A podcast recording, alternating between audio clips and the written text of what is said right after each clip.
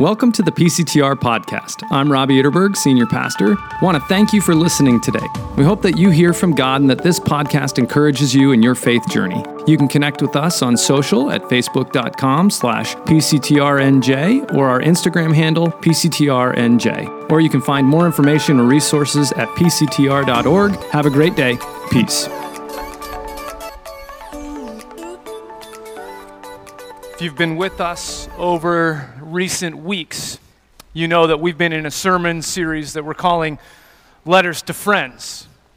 And it's a series where we're walking through Paul's letter to the church in Thessalonica.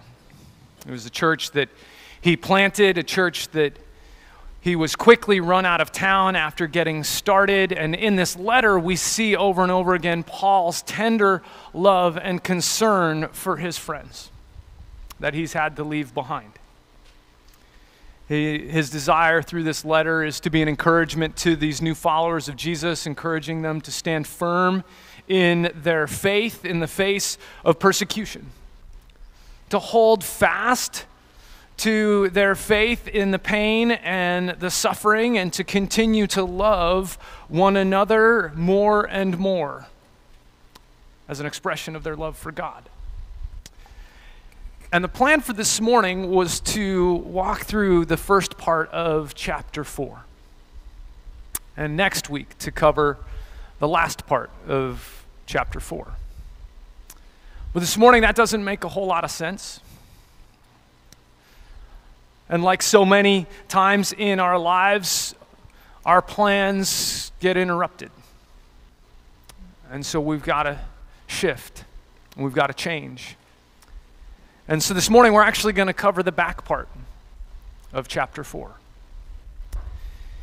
Because in the back part of chapter 4, Paul is directly addressing the situation that we find ourselves in this morning. The Thessalonians are trying to wrap their heads and their hearts and their souls and their minds around what happens to their loved ones who have died in the Lord. What are they to believe? How are they to respond? How are they to live when life has been interrupted by the great interruption that is death?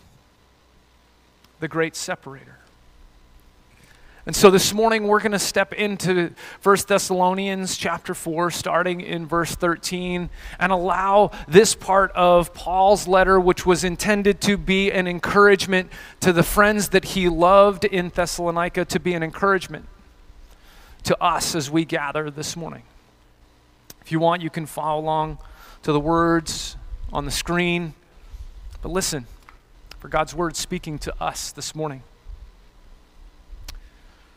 Brothers and sisters, we do not want you to be uninformed about those who sleep in death, so that you do not grieve like the rest of mankind who have no hope. For we believe that Jesus died and rose again, and so we believe that God will bring with Jesus those who have fallen asleep in him. According to the Lord's word, we tell you that we who are still alive, who are left until the coming of the Lord will certainly not precede those who have fallen asleep. For the Lord himself will come down from heaven with a loud command, with the voice of the archangel, and with the trumpet call of God, and the dead in Christ will rise first. After that, we who are still alive and are left will be caught up together with them in the clouds to meet the Lord in the air and so we will be with the Lord forever. Therefore, encourage one another with these words. This is the word of the Lord. Thanks be to God. And let us pray.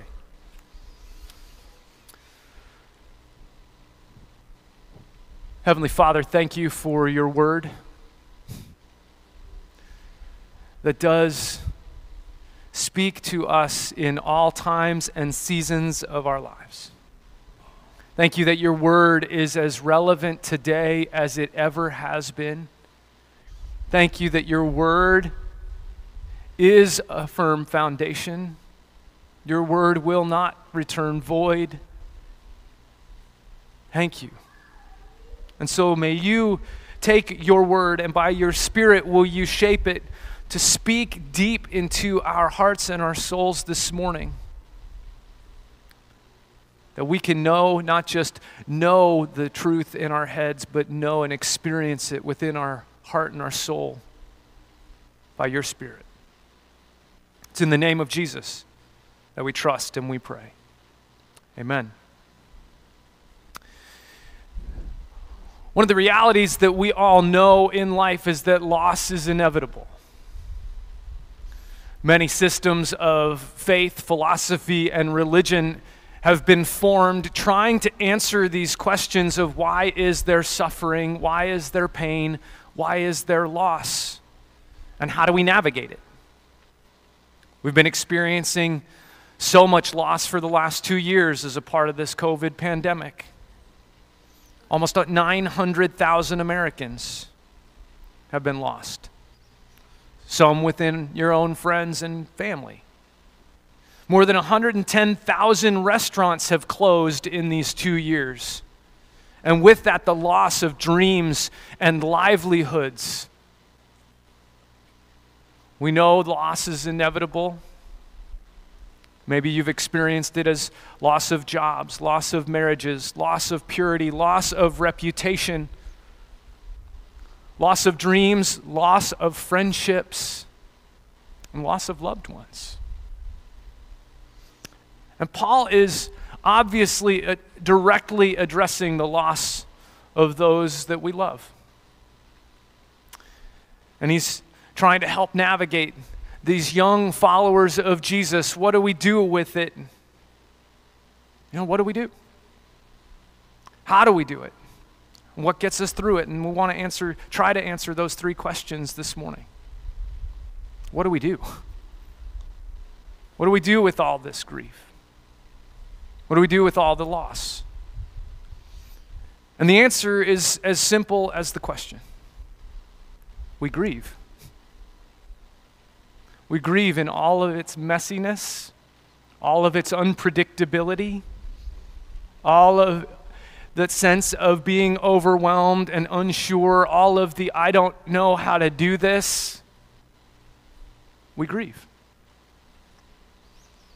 over and over, actually, throughout the scripture, we're given models of grieving. The Psalms are filled with, the, maybe it's about 65 Psalms of lament,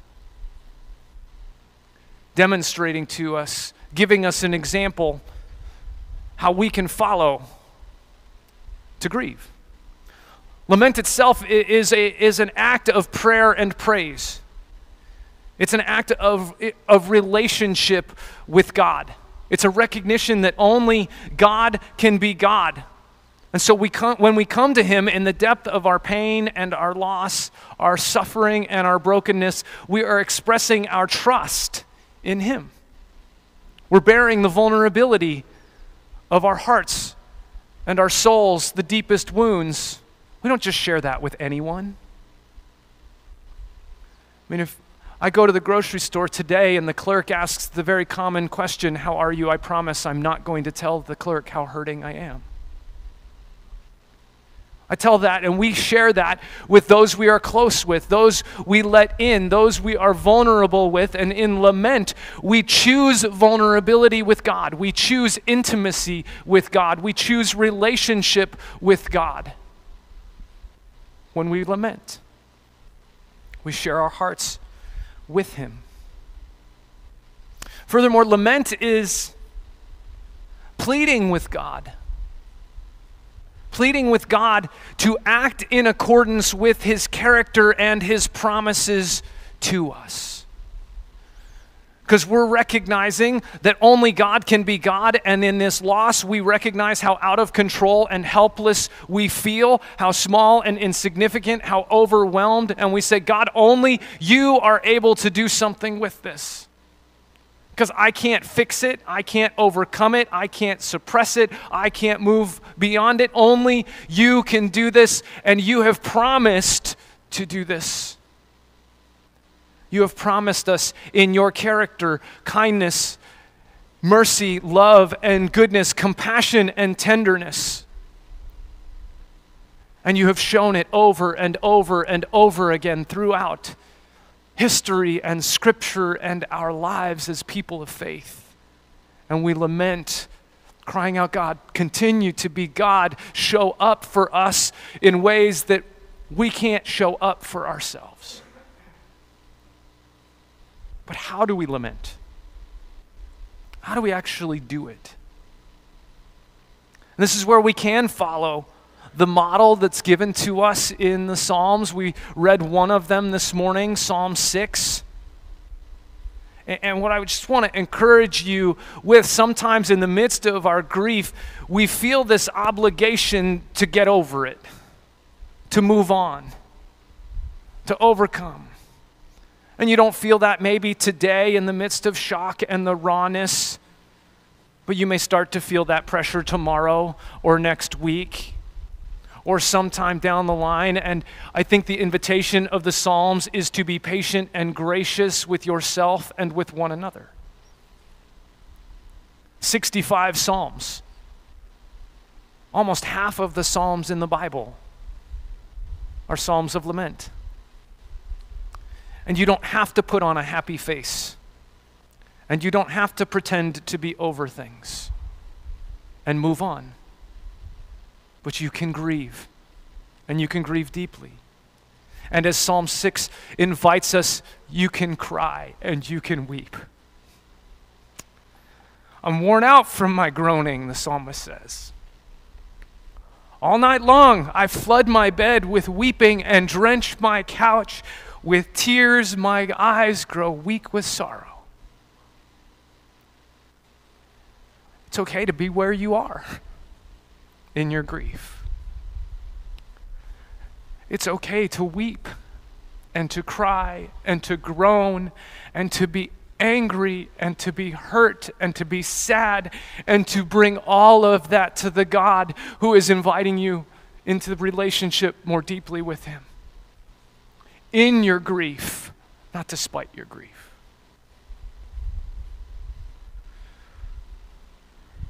And we're allowed to ask the questions. Sometimes, as Christians, we feel like we're not allowed to ask questions because we've been told not to question God. And of course, God is sovereign and God does know what is best, and His will is good even when we don't understand it. But it doesn't mean we're not allowed to at least ask the questions. We don't have to pretend they're not there. God knows they're there. The psalmist says, How long, Lord? How long am I going to wait for you? I don't know why. I have no good answers as to why God's timing is what God's timing is. I don't know why. God, why do some seem to die way too soon and others seem to linger on and on well past what, if I were you, they deserve?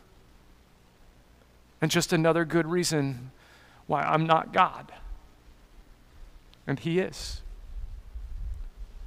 But the Psalms are asking these questions because of, because of who God is not really to question who God is. It's more as an expression of, we know that you are good. We know that you are just. We know that you are merciful. We know that you are kind. We know that you are loving. We know you are for us. And so, why does it seem like you're not?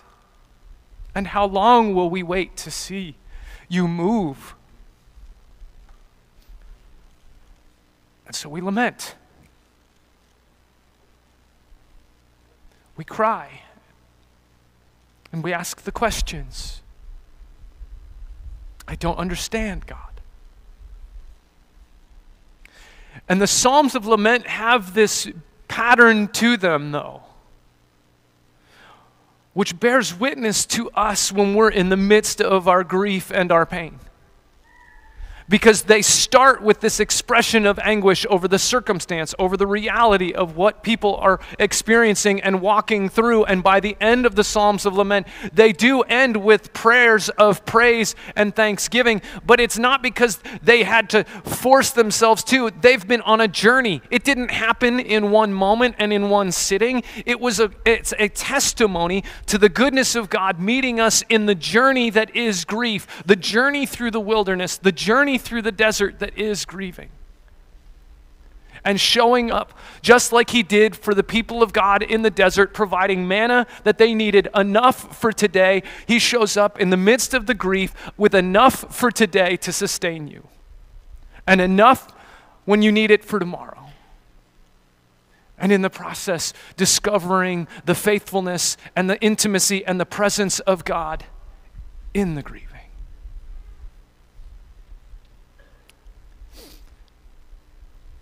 And so we lament. But Paul wants to make it clear. Yes, grieve. Yes, we will have pain. Yes, we will have loss. Yes, we will have suffering. But man, he is so clear that we grieve not as the world grieves, not as the rest of mankind, he says, who have no hope. We grieve, but with hope, with a profound hope that has so many layers to it. We grieve with a hope that Jesus said so clearly Blessed are those who mourn, for they will be comforted. That's ridiculous. But it's a promise. It's a promise that in the brokenness is where God shows up. When we don't pretend, is when He moves in because we're open and available to Him. And Paul is in this moment trying to give them encouragement. He's talking to this young group of believers who have come to, to believe and follow Jesus, but they've come from these walks of life that had no lasting and enduring hope. They came from this, this background and this worldview of so many that was more in the eat, drink, and be merry, for tomorrow we die. There is no sustaining hope. And so now these believers have come to this hope uh, of a resurrected Messiah, a resurrected Jesus. And so, what does that mean? Is there hope beyond?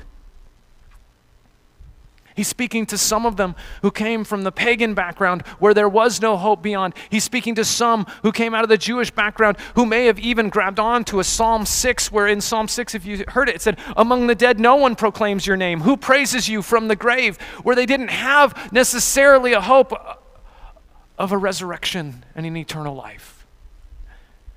And Paul's saying, Yeah, I know I know you've come from these places and I know it's hard to grasp, but the whole point is that Jesus came and died and rose again.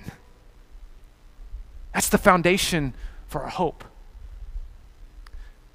It's the foundation for our hope because death does not have the final say. Death is not the end. It is a great interruption of our relationships, but it is only an interruption. It does not last forever.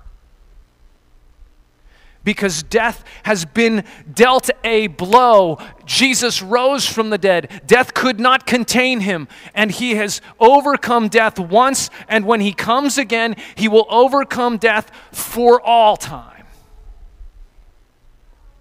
And so there is hope there's hope that he's speaking to them that those who have died in the Lord are in his care. We just heard the beautiful rendition that was God's timing because it was previously planned that the Lord is my shepherd, that Jesus is the good shepherd watching over his sheep. He doesn't lose any of his sheep. Death has not caused Jesus to lose anyone. They're still in his care.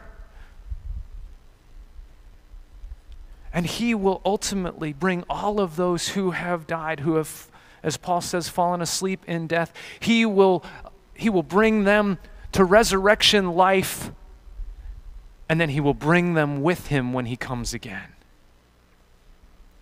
When he comes down from heaven. When he comes to finish off what he started and to finish off death so that it no longer reigns when he comes again. And Paul's saying, So those that you love, that you've lost, grieve for them. Grieve because we've been interrupted. Grieve because it hurts. Grieve because that's real and shows and is the reality of our relationship. And yet grieve with a hope that they are deeply in the loving care of God who gave his son for them. And he will bring them when he comes again. And he, he then turns to speak to us. How are we to live?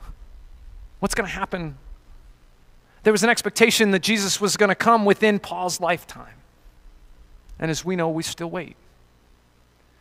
And so there is this reality that Paul's saying that when Jesus comes and brings those that we love who have died in the Lord with him, that we will be then caught up with him into the clouds, in the air, where we will meet the Lord.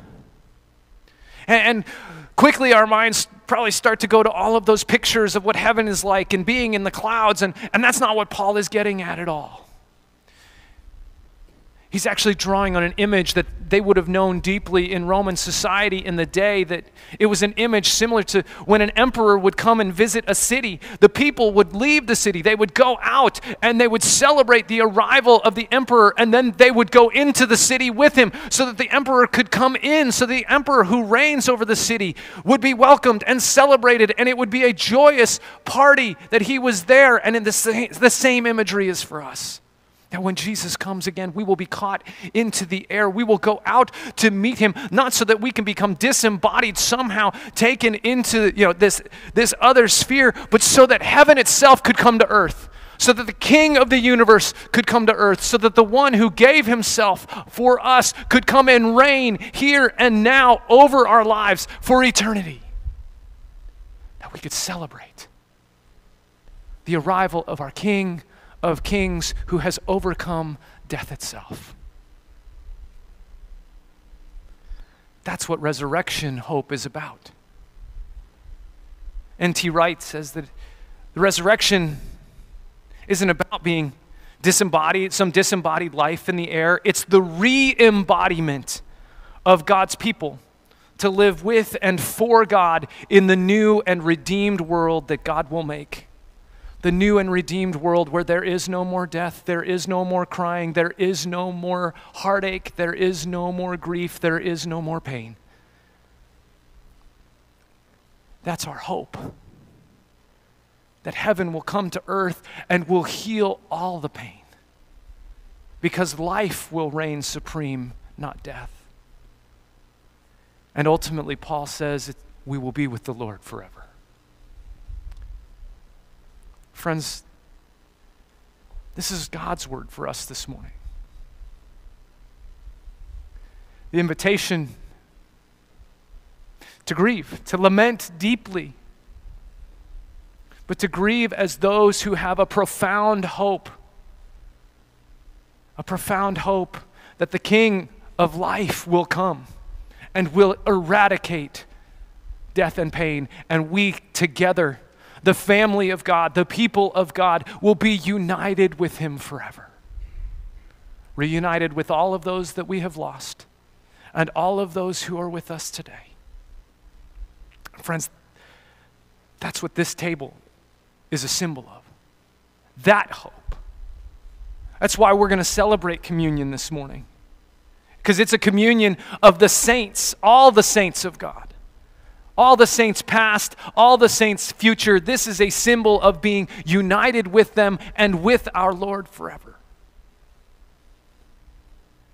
So, friends, let's pray as we start to move toward the table. Lord God, we, we thank you. Thank you that we can we can be honest and real with where we are this morning and every day, that we can grieve, that we can lament, that we can cry out, we can ask our questions, we can express our pain, our frustration, our worry, and we can do it to you with vulnerability, knowing that you are for us. that you will receive us with a tender compassion and mercy. And Lord God, may you fill our hearts also with that deep and profound hope. A hope that death is not the end, it's just an interruption. A hope that the King of Kings, the King of life, Jesus, you will come to earth and you will eradicate all death, all pain, all evil, all suffering, all grief, grief. And death itself will be swallowed up in the victory of life with you forever. Jesus, it's in your name that we pray. Amen.